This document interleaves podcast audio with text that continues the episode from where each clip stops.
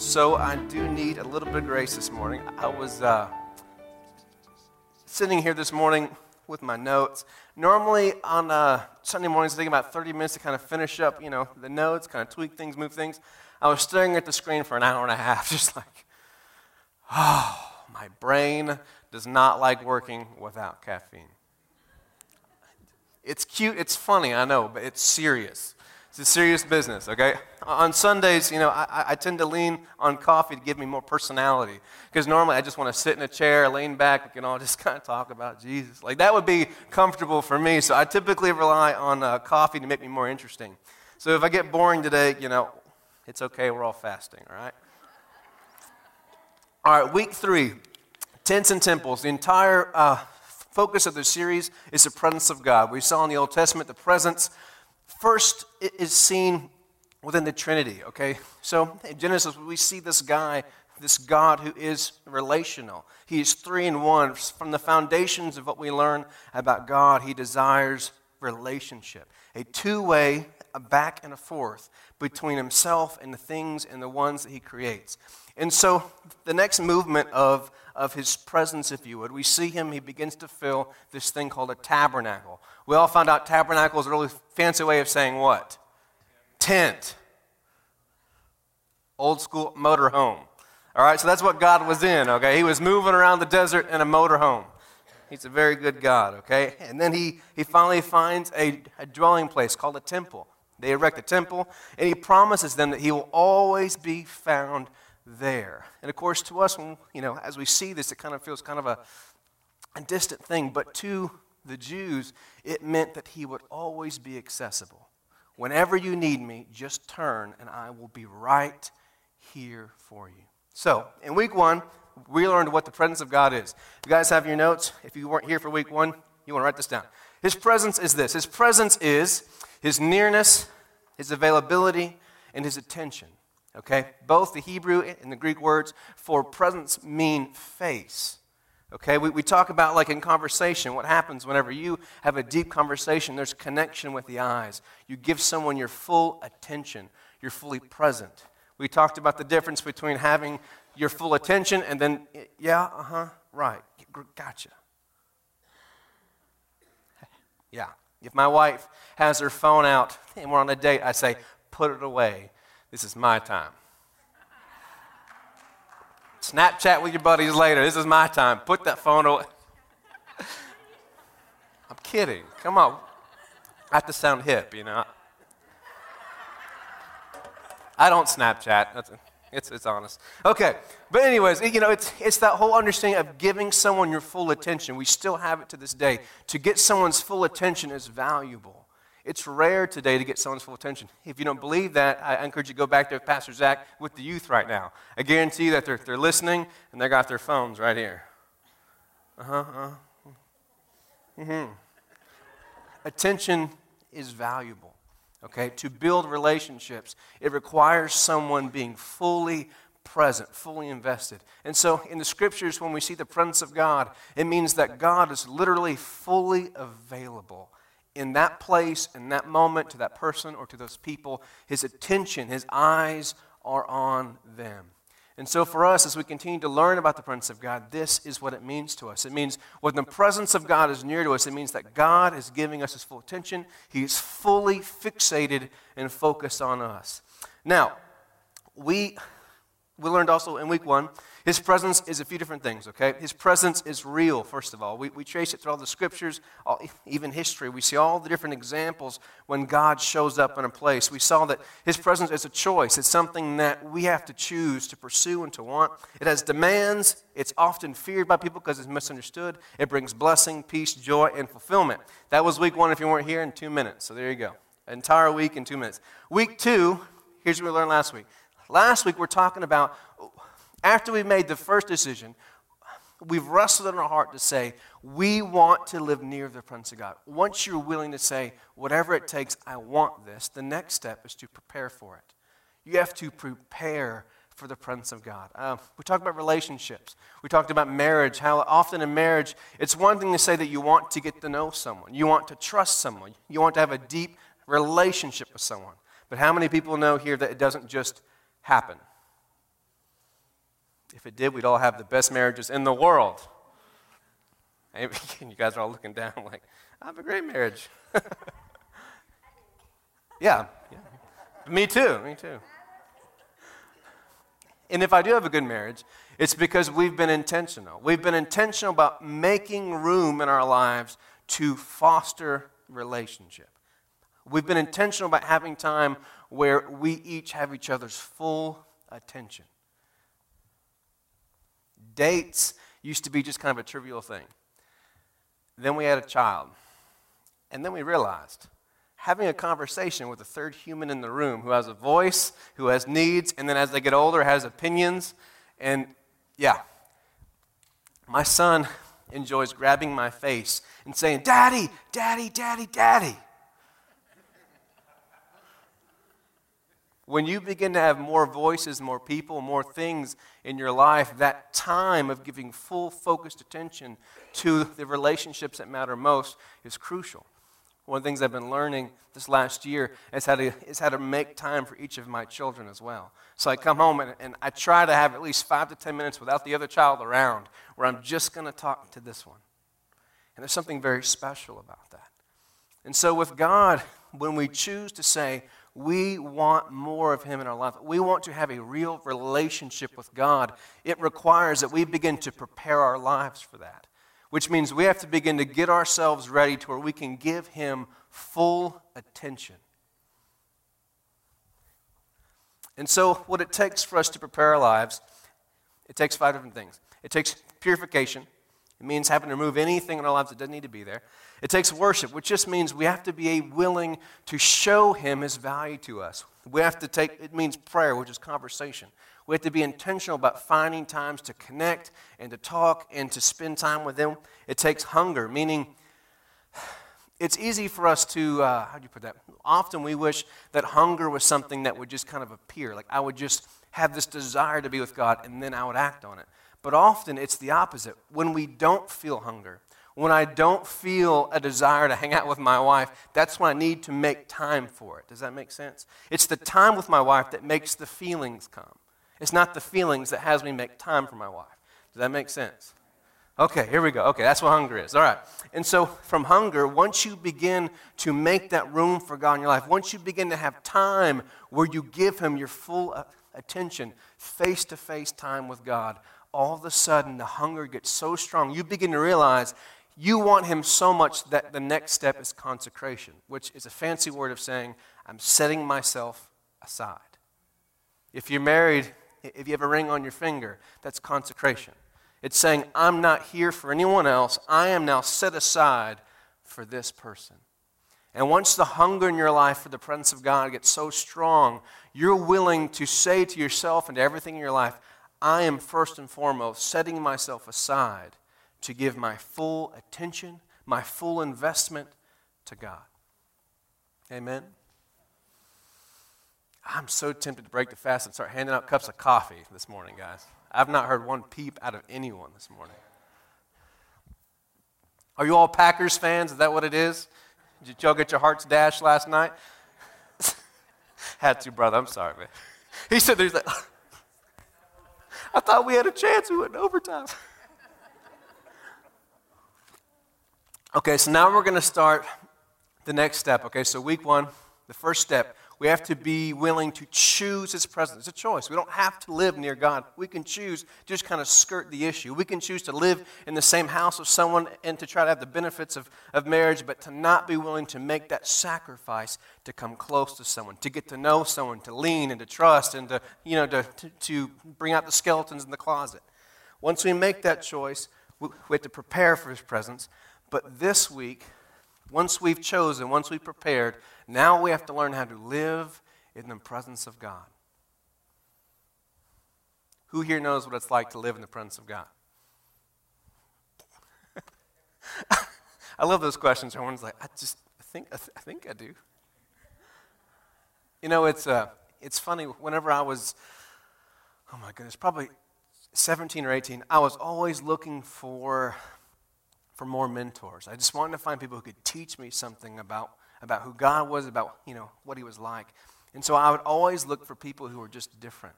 And you know the, the three or four mentors I found were people who were just, you could just tell there's something different about them. And what was different was they had learned to, in all things, at all times, no matter where they were, to just be present with God.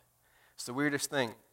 Bella Eid, he's a minister and, and a, a pastor to Algeria. The, the first time I met him, went to pick him up in the car, okay?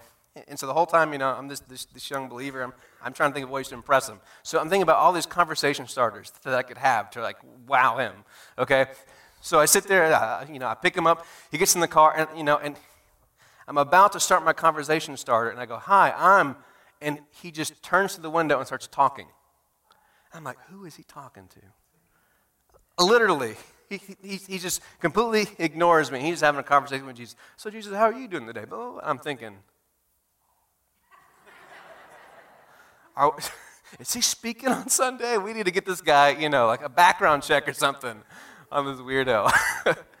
but, you know, uh, I just learned that these men had found a way to where speaking and spending time with God was as real to them as spending time with you. It was a real thing to them. And it was because they had learned to just make themselves so intentional about carving out room at all times and all places to be with God. My grandfather is actually one of the people that is the most like this. It's the craziest thing. My grandfather, for about 17 years that I knew him, was this really sweet old man, and he, you know, he had some great stories of, you know, the way the world used to be. That's about all he was to me. Until this one morning, he waited until uh, the kitchen cleared out. Everyone was out doing something else, and uh, he and I are at this table. And again, up to this point, I mean, you know, that's, that's all he was to me. And all of a sudden, he just kind of looks at me and he peers around. He pulls out this old Bible and he, and he starts to weep. And he goes, I love the presence of God. And I thought to myself, who is this man? Where is my grandfather? And, and he says to me, he says, I've been waiting to show you what it's like to be in the presence of God. But I can tell now, it's time. And he will just, I mean, at all times, he is so sensitive. Uh, he'll walk in a room, and again, it's almost like he is so present and conscious of someone else in the room, and you're just like, who, who is he talking about? Who is he looking at? What is he talking about? But again, it's just, it comes from this constant time, making time to be present and fully face to face aware of God but it changes you forever. And so this morning, we're going to talk about what this looks like. So, gosh, guys, I mean, can you say anything? Hello, good morning. We're listening. Oh, that's sweet. All right, here we go. You guys see these books over here? Okay. Oh, I think I'm in the dark now. It's okay. We are switching offices right now, so we have all of our books just kind of all over the place. So I grabbed a few of them. I have, if I were to stack my books on top of each other, I might be able to get that ceiling. Maybe. It'd be close. I've got books and books and books. And then Pastor Larry's got books and books and books. And Pastor Zach's got books and books. We've got all sorts of books. They would just bore you to death. We've got all sorts of these resources about the knowledge of God and who God is, and, and, and, you know, the, the Greek and the Hebrew and historical context, and all these different resources to learn about God. But at the end of the day, on my worst day, whenever I am at my weakest, none of those books or that study or that, that stuff is what keeps me grounded. It's what keeps me going.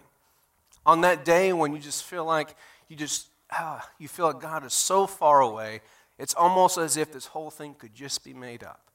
On those days, these books don't help me at all.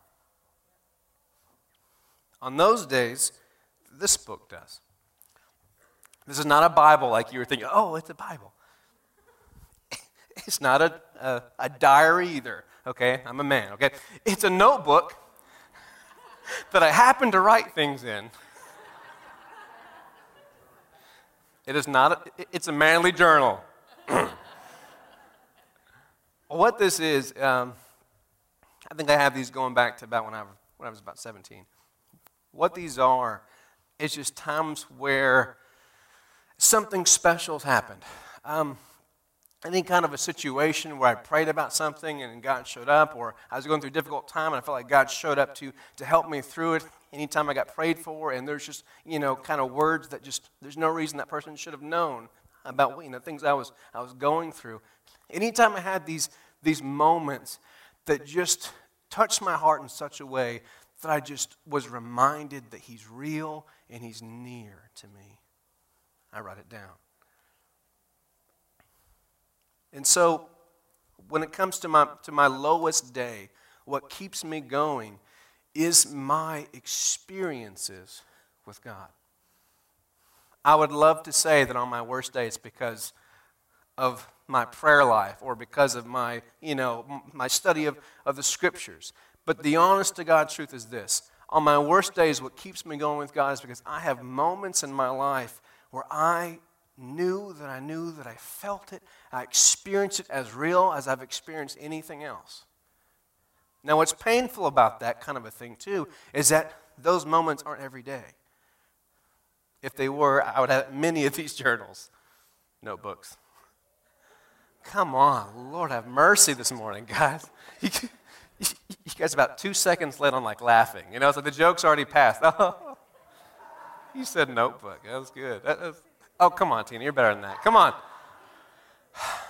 And so, what happens here, guys, is that there is a place for us with God where it's okay to lean on feelings. It's okay to lean on experiences. Now, you cannot build your walk with Jesus on feelings and emotions alone. You cannot do that. But there is a place for us to create a remembrance of the times where God showed up. Now, we have a very fancy word for this in the church. We call it testimony. Who here's got a testimony of Jesus? Come on. Testify, witness, right? You guys like, that's not you, Devin. Don't try that. That's okay. We have this, this idea, this, uh, this word testimony. And the Oxford English, uh, it tells us that testimony is the evidence or proof provided by the existence or appearance of, so, of something. Evidence or proof provided by the existence or appearance of something. If you want a more simple way to understand testimony, it means witness, to witness something. You got the eyewitness news, right?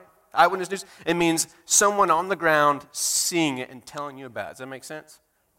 The reason that they send reporters to things is so that you know it's real.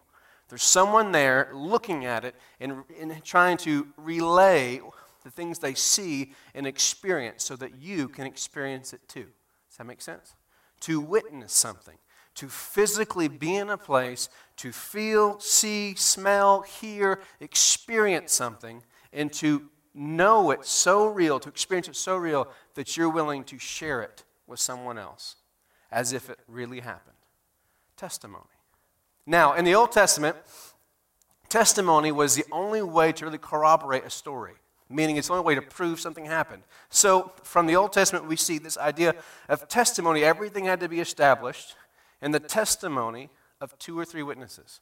And so, what you find out in almost all of the accounts of Scripture, there's always two or three people mentioned in prophecy and in the Old Testament history of accounts. When God would show up, notice there's always other people around to testify about it. And, and again, it's almost like a legal thing. It's a way that they can prove it really happened. Now, in the New Testament, we have a new angle on testimony. Jesus comes and he brings a testimony of God. Now, does Jesus walk around saying, okay, my testimony of God is this. On this morning I got saved and blah, blah, blah, blah, blah. Guys, really? I'm, I'm putting some effort out there. Oh, okay, here we go. What, what the testimony of Jesus is is very simple. He says that God is spirit, no man see him, but I have seen God, I am God. As you see me, you are learning who God is. So, literally, the entire life of Jesus is the witness of who God is and what God is like. We had never in history had the chance to look, see, smell, and touch God before, but Jesus is that for us. So he comes and says, Everything about me, everything I will do in my life, every single detail of who I am is a picture, a witness of what the Father is like. And so, with this new understanding of testimony, we go to the book of Revelation. If you guys have your Bibles, let's go ahead to the first, the first passage that we're going to open up here. Revelation chapter 12. We'll start uh, verse 9. We'll get the dragon in there so you guys enjoy that. Here we go. Verse 9. The dragon was hurled down, the ancient serpent called the devil or Satan, who leads the whole world astray. He was hurled to the earth and his angels with him. Then I heard a loud voice in heaven say, Now have come the salvation and the power and the kingdom of our God and the authority of his Messiah. Pause there. If you guys are here for all of our stuff on the gospel and on the kingdom of God, this should make more sense to you, okay? And so, again, in the kingdom of our God and the authority of his Messiah. For the accuser of the brothers and sisters who accuses them before our God day and night has been hurled down. They triumphed over him by the blood of the Lamb. Pause there for a second. Now, the blood is something that we have no control over at all. The blood is, is something freely given to us. It's not something that we can invoke or force or make or earn. The blood is something freely given. And so we overcome the enemy, the dragon, by the blood, which is something, again, completely out of our hands. But we also overcome by something in our hands. Next, by the blood of the Lamb and by the what? The word of their testimony. Now, this is not just the account that you were saved. Your testimony is your living example and proof, your life as proof that God is real and what God is like. Do you hear me? Because again, the example we follow is Christ. We are now in line, in lineage of Jesus. And so the testimony that he has now becomes the testimony we are to walk out. So your testimony now is not just a legal document. Your testimony is not just an account of when you were saved. Your testimony, your life, is to show everyone around you that God is real and what God is like. Now, if you think about this, your struggle, your everyday struggle to obey God, to pursue God, to trust God, to lean upon God, to spend time with God, that struggle, everything that takes place inside of that is what your testimony really is. Meaning, when you are in a place where the realness of God grips your heart, you act and live differently. Does that make sense? Right. When the presence of God, when the nearness of God grips your heart in such a way, it makes you live and act in a different way. And so, one of the ways that we are responsible for, for battling Satan, for overcoming the one who's attacking us, is by wrestling to live in such a way that shows that God is real. Meaning this how do I make this less spiritual, more real? On my worst days, I lean upon the fact that I had moments where He was so real. On the days when everything feels made up, I remember the days when it felt more real than anything I could feel, see, or touch. On the days when He feels a thousand miles away, I remember the days when He felt like He was standing right next to me. This is what it means to fight, to wrestle through your testimony. Is it making sense now?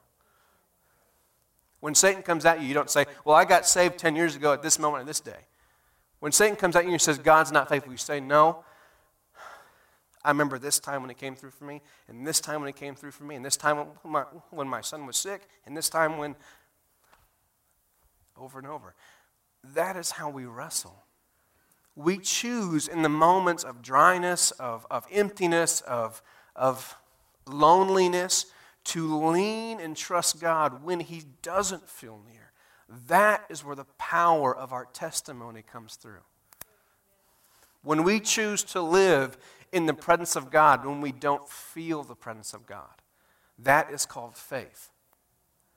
when we live and act as if He's right next to us, when we don't feel Him next to us, that is when power shows up.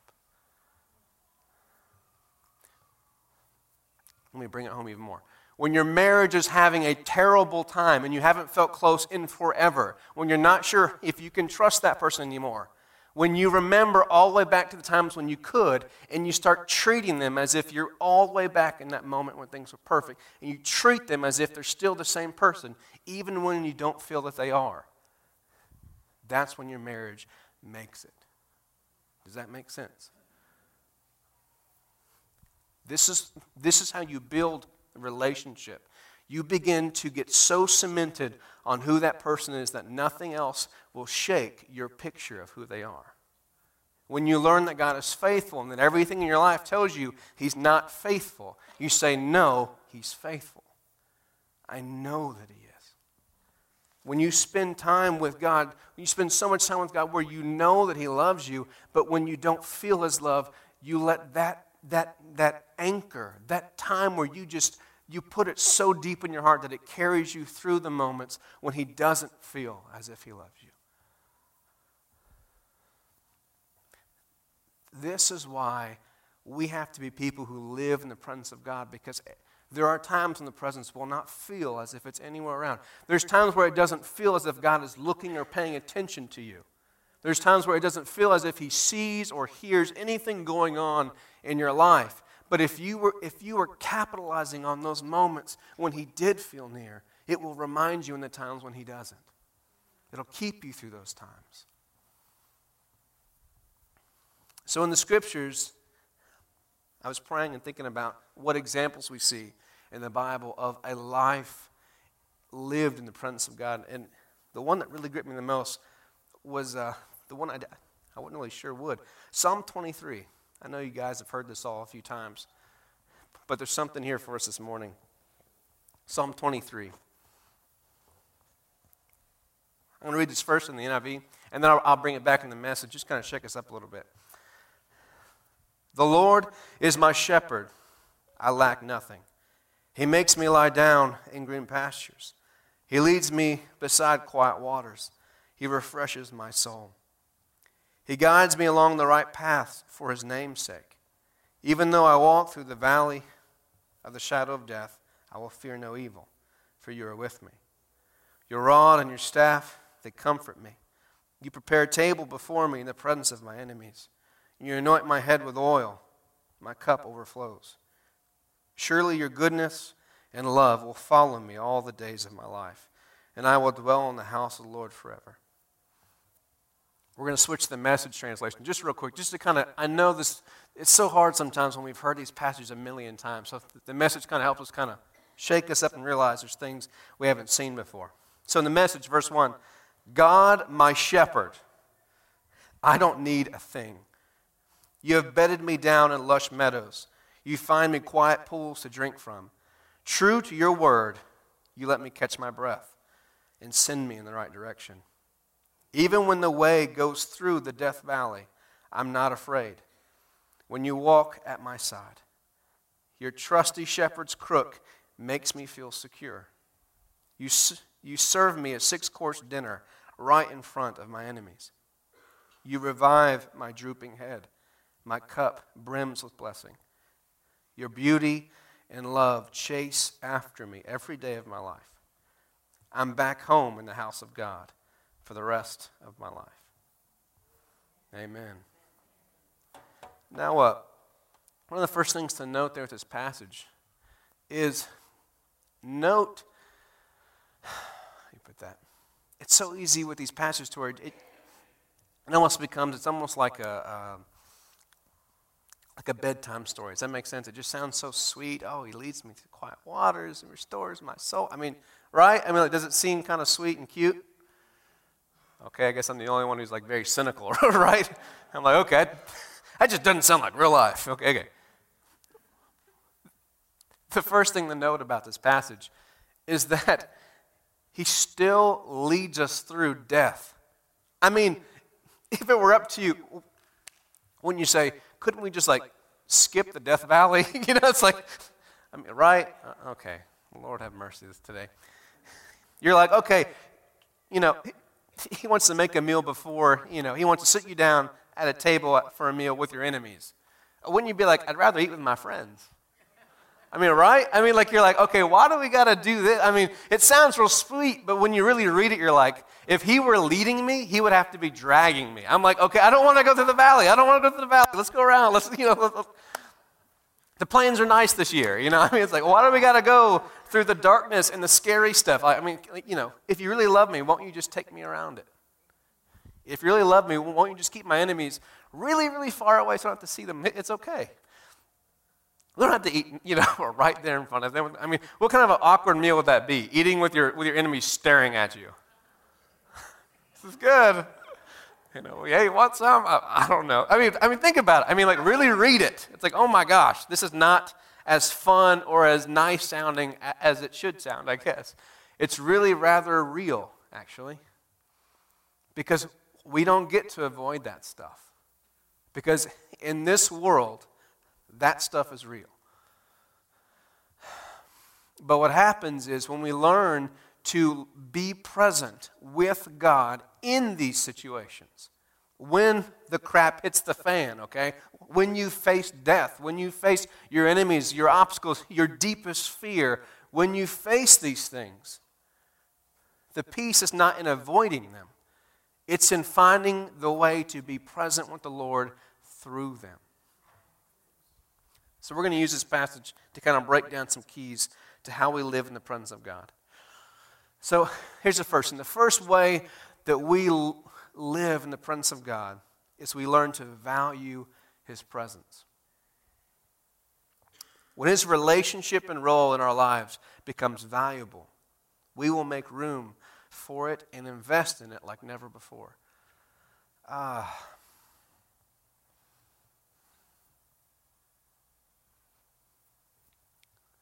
You know, I remember whenever Jude was first born, I used to be a youth pastor. And so with the youth center we ran, I used to be out until about 9:30 almost every night. We had the youth center, we'd have events and, you know, services and different things for the kids almost every night. We were open Monday through Friday. And so I would get home typically around 9:30 at night. Almost every night. And like the first week that we came in with Jude, I was like, this is not going to work. This is not going to work at all anymore. We're going to have to make some changes. And so what happened there was I had to look at this new relationship in my life and assess how valuable it was to me. How much time do I need to make for this relationship? And whenever I decided that this child was valuable to me, that meant that anything else that was not more valuable than this child had to get bumped off the schedule. I've got to make room for this relationship in my life. And so, what happens with God is that the truth of it is this we don't value Him enough to bump anything else off our schedule.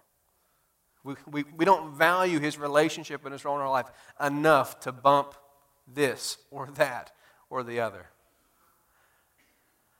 And so it all starts with this. It starts with this having to be intentional. It's like, you know what?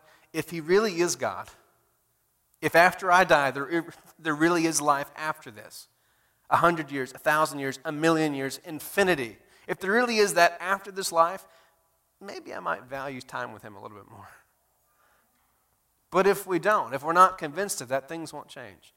Living in His presence starts with understanding the value of His presence. In week one, with David, we saw that he was bringing the ark of the presence of God back to the people. But of course, when this event happened and his anger broke out and, and the man died, he devalued the presence of God. He said, You know what? I'm not willing to live in the presence of God. You can go over here. But what happened was, after a few months watching what the presence of God does in someone's life, he decided, Maybe I want to bring it home.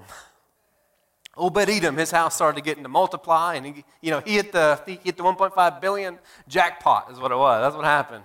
He said, maybe I want to go to that grocery store next time. Come on, bunch of sinners. I know you guys all played the jackpot. If you win, you better tithe. I tell you. When you value that relationship, you make room for it. It's very simple, you know. Um, with marriage counseling, Often when they come in, the first thing I ask, how much time do you make for your spouse? There's your problem. Oh, well, you know, like the kids are always hanging out. We just love the kids. There's your problem. love your kids with a sitter. Here, you go over there for half an hour, an hour. We're going to spend time together because if I don't have time with this relationship, it's going to hurt this relationship. And that's the thing right there. If you are not making time with the Lord, it's going to affect every other relationship in your life. So, the first step to living the presence of God is we have to learn to value His presence. It's a special thing. Just a quick note here. Um, it's, it's often the small things that matter when it comes to valuing God. It's not just like, you know, having 10 minutes every morning. It's just learning when, whenever you just, whenever He shows up, just to put everything else aside. I had this moment, uh, wow, one of the Hogs plays, week. what's like Tuesday night? I think it was Tuesday night that the game was on. I was fasting. I was very angry. I was not in a good mood because the fast. And I just knew that God was telling me to turn the TV off and spend time with Him. So I watched the game. Come on, I'm honest. Come on. Yeah, okay. Anyways, I'm honest. And the whole time I just felt, oh, oh, this game was awful. I mean, you know, the team's winning everything. But it's, it's just that small thing of just learning. So Friday night, the same thing happened. You know, I had something else I wanted to do. And I was like, oh, I really want to do, oh, yeah. And then I just, I felt this really subtle kind of feeling, oh, I should spend time with the Lord right now. And so I did. Ah. it's those little decisions, it's those small little things that when we begin to value the presence of God and His relationship. All right, so after we learn to value God, here's the second thing.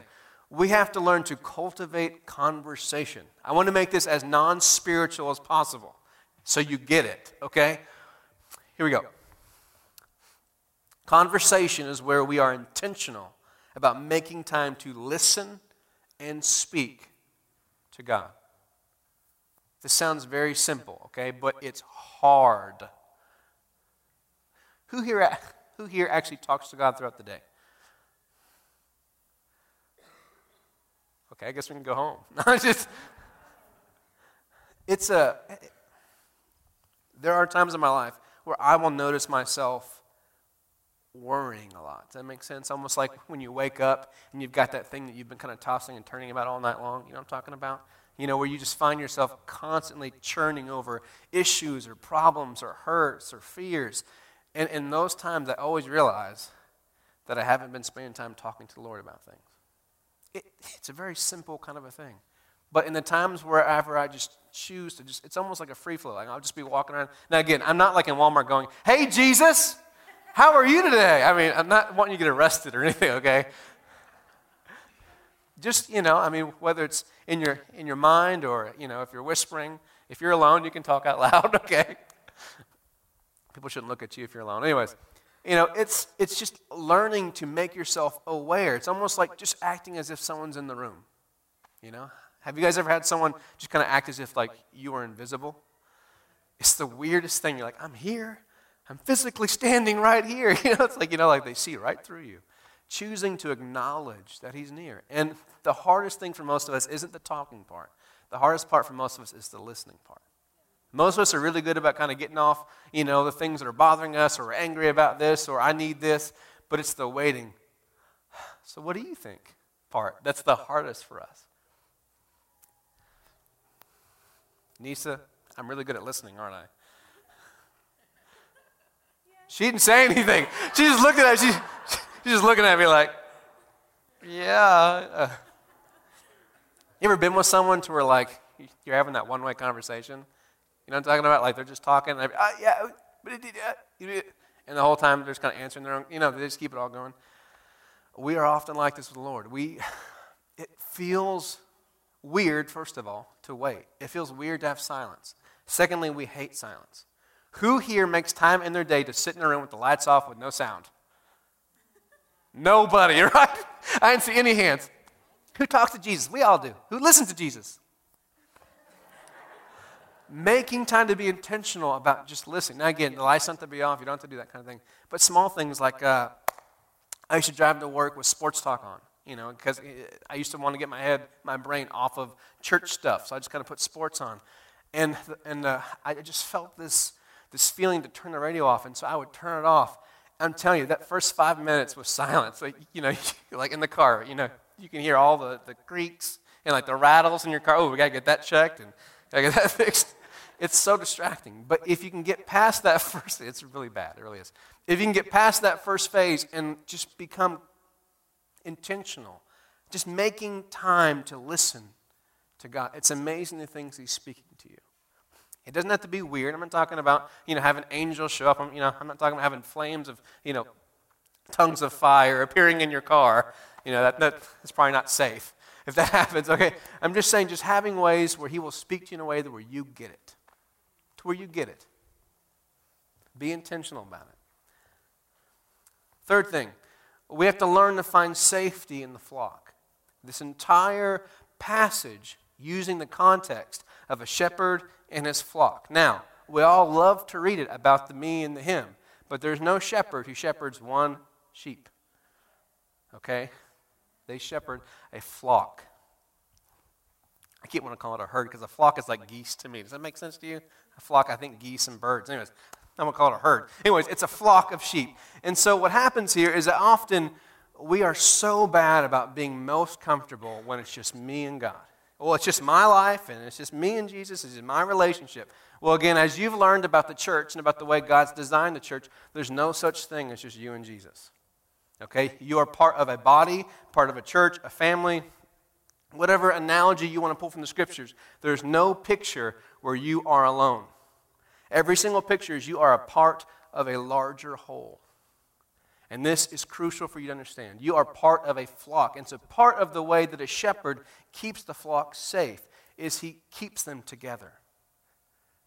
Does that make sense to you? If you've got 30 sheep, okay, and you're trying to get them somewhere, you cannot touch every sheep with your, with your staff at the same moment. Does that make sense? Yes, okay. And so the safety comes, you learn, you learn to be comfortable around other disciples of Jesus. You learn to be most comfortable when you're connected and you're moving together. It's almost like, uh, uh, can you picture a flock, okay? Fluffy sheep, okay? Can you imagine being in the middle of that? What that feels like? At first, I think I would freak out. I need some space, you know. I mean, come on, anybody? Okay, I feel really bit weird all of a sudden. Okay, I mean, claustrophobic. Anybody? No. Okay. If everyone were pressing in on me, I'd be like, oh, get off me. You know, personal space, you know. We're Americans, five feet. Anyway. But I think after a while, it, it, you know, having people shoulder to shoulder, you know what I'm talking about? Just feeling like it would become comforting. Does that make sense? And the moment I would lose that sensation of feeling someone next to me, I think I would, wait, what's wrong? And see, that's the way it's supposed to be for us as believers. The moment that we begin to pull away from the relationships God's put in our life, we're supposed to go, wait, wait, something's wrong. I'm pulling away from the people God's put around me to keep me safe. The church exists to keep us safe. It's a part of the way that God protects us and leads us is He leads us together, even as He's leading us individually. And so sometimes what's dangerous for us the word says that those who are his will know his voice. He says, you know, you know, I'm their shepherd, and those who are mine will know my voice. And the Middle Eastern shepherds lead from the front, which is very interesting. Pastor Larry taught this many years ago, and it's always stuck with me. You know, here in the West, the way that we lead flocks and herds is by driving them with dogs or with, you know, four wheelers or helicopters now. Have you guys seen that? Outrageous. Anyways, you know, we find a way to scare them together, is what we do. But in the Middle East, what they do is they walk ahead and they sing or they talk or they call, and these sheep know the sound of the voice. So you can have multiple flocks together, and you can have these shepherds walk away from each other, call their flock, and they will know the voice. But part of the way that we learn the voice of God when we're struggling and you know whenever we're young in the faith is by following where the other sheep are going. Does that make sense? If i haven't had enough time with jesus to really know his voice from the voice of others being around other believers who when i start going this way they go hey no no no no no over this way. Come on come on. Stay over here with me. This is how we stay safe. We have to learn the safety of the flock. Let me see what i put in the notes here. One of the tools a shepherd uses to care for his sheep is its own flock. Through the testimonies and relationships with other disciples, we are able to ensure we are truly following the Lord and not the voice of another. Here's the fourth thing. The fourth thing. The force thing. Yeah, yeah, yeah. Okay. We embrace his leading and correction. Now, this is a really sweet way of saying we learn to love his staff and his rod. Okay, you got there. What verse is it here? I think it's verse 4. It says, uh, Even though I walk through the, through the darkest valley, I will fear no evil, for you're with me, your rod and your staff, they comfort me. Now, scholars kind of disagree on this one a little bit, okay? Um, some argue that it's one stick and the rod is kind of the one end and the staff is the other. But most scholars believe that it's two separate things. The rod is kind of like a club, it's used for fighting off enemies. So when the lion shows up or whatever it is, the club is what they would use to protect the sheep. But also, it's what they use for severe correction. So if you got that sheep that's really just not wanting to stay at the herd, he brings the club and boots that baby right back in. You just, right, just like that. But the staff is the one thing that most of you guys picture. It's that long kind of a, piece of wood with, at the end, it's got the crook in it. You know I'm talking about? The hook, the crook. Now, the staff is not used for punishment, it's, it's not even used for correction, it's used for gentle guidance. And so, what the staff, what they'll do often is like when you have the herd, if one side of the herd, I call the herd again, if the flock is starting to move the wrong direction, he will walk on one side and he'll stick it out to where this, this staff is just there, just enough to where they feel it. Oh, we need to go this way. Oh, it's that gentle leading of God in our lives. And the crook is that a little bit more uh, abrasive leading when you're just, just missing it. He just needs to put someone in your path to say, get back in line. And so, part of living in his presence, being near to him, again, with this whole analogy, living in his presence is just like that, that flock, that, that sheep, staying close to him. Part of it is learning to embrace his leading and his correction. After we learn his voice and know his heart for us, we were able to embrace the gentle leading of his staff and the protection and correction of his rod.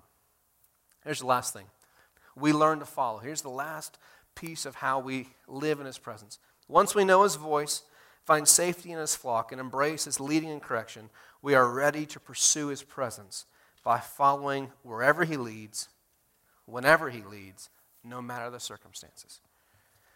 The ultimate key to living in the presence of God, to living constantly in His nearness, His attention and His favor, His availability, is by learning to obey God. When He says, I want you to move to Salina, who wants to go to Salina? No, I'm just kidding. I'm messing. I'm messing. They got Starbucks, right? Yeah, okay. Whenever God speaks, you go. That's the point. That's the point. But it takes learning his voice, learning his heart. It takes learning the safety of the flock. It takes these things to mature you to a place where you can walk in obedience. And obedience is the place of living constantly in the presence of God. Would you guys stand with me this morning?